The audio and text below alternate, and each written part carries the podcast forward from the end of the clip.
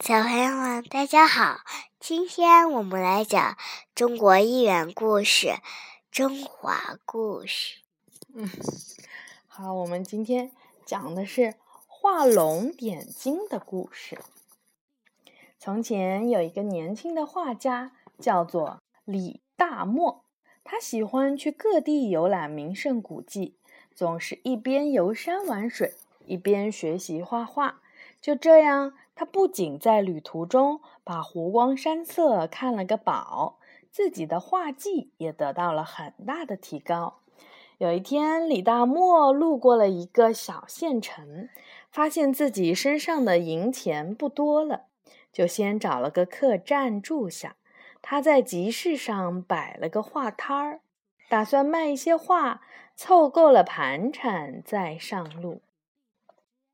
李大墨摊开了画纸，蘸好了墨汁，3笔2笔下去，一只昂首挺胸、神气十足的大公鸡就被画在了纸上了。又是飞快的几笔，一匹仰天长啸的千里马也被画了出来。无论他画什么，都画得栩栩如生，画上的动物就好像要从画里面走出来似的，令人赞叹不已。不一会儿，他的画摊前面就挤满了人，大家都来看他画画。这件事很快就被当地的县老爷知道了。县老爷派人去请李大墨到府上给自己画画。县老爷一见李大墨，就迫不及待地说：“城里人都说你画技超群，画什么像什么，我却有一些不相信。你今天能给我画一幅画吗？”李大墨问道：“不知道大人想让我画什么呢？”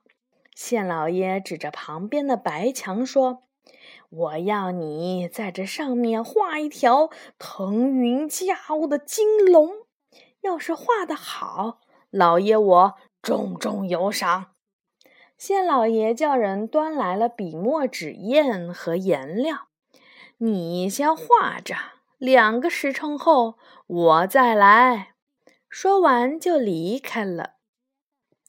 李大墨在白墙前走来走去，一会儿沉思，一会儿远望，迟迟不肯下笔。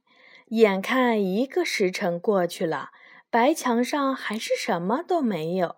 县老爷的手下急忙跑去报告。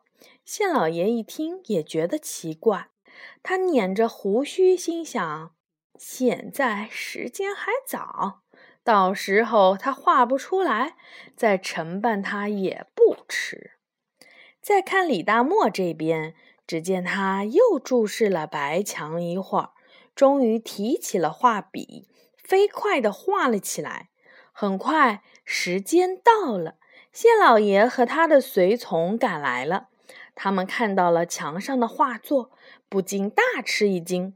一眼望去，只见一条金龙腾空于茫茫的云海之上，活灵活现，张牙舞爪。阳光下，每一片的鳞甲都闪耀着金光。县老爷高兴得合不拢嘴儿。突然，他冲李大墨喊道：“不对，这龙怎么没有眼睛呢？”李大墨说：“大人，这眼睛可画不得，不然龙就飞走了。”在场的人都哈哈大笑。县老爷生气地说：“世上哪有这样的事儿啊！你不要瞎说，快把龙的眼睛给点上。”没办法，李大墨只好拿起了毛笔，运足了力气，给龙点上了眼睛。顷刻间，电闪雷鸣，狂风大作，墙上的龙真的活了，游动着身体朝天上飞去。在场的人吓得四散逃开，县老爷更是钻到了桌子底下。李大墨摇摇头，离开了县老爷家，继续游山玩水去啦。画龙点睛呢，出自历代名画记张僧繇。在南北朝时期的梁代，有一个苦学成功的画家就叫张僧繇，他擅长画山水人物。他曾经在一间寺院的墙壁上画了4条龙，可是却不肯给龙点上眼睛。别人见了都很奇怪，问他为什么，他回答说，点了眼睛，龙就会飞走了。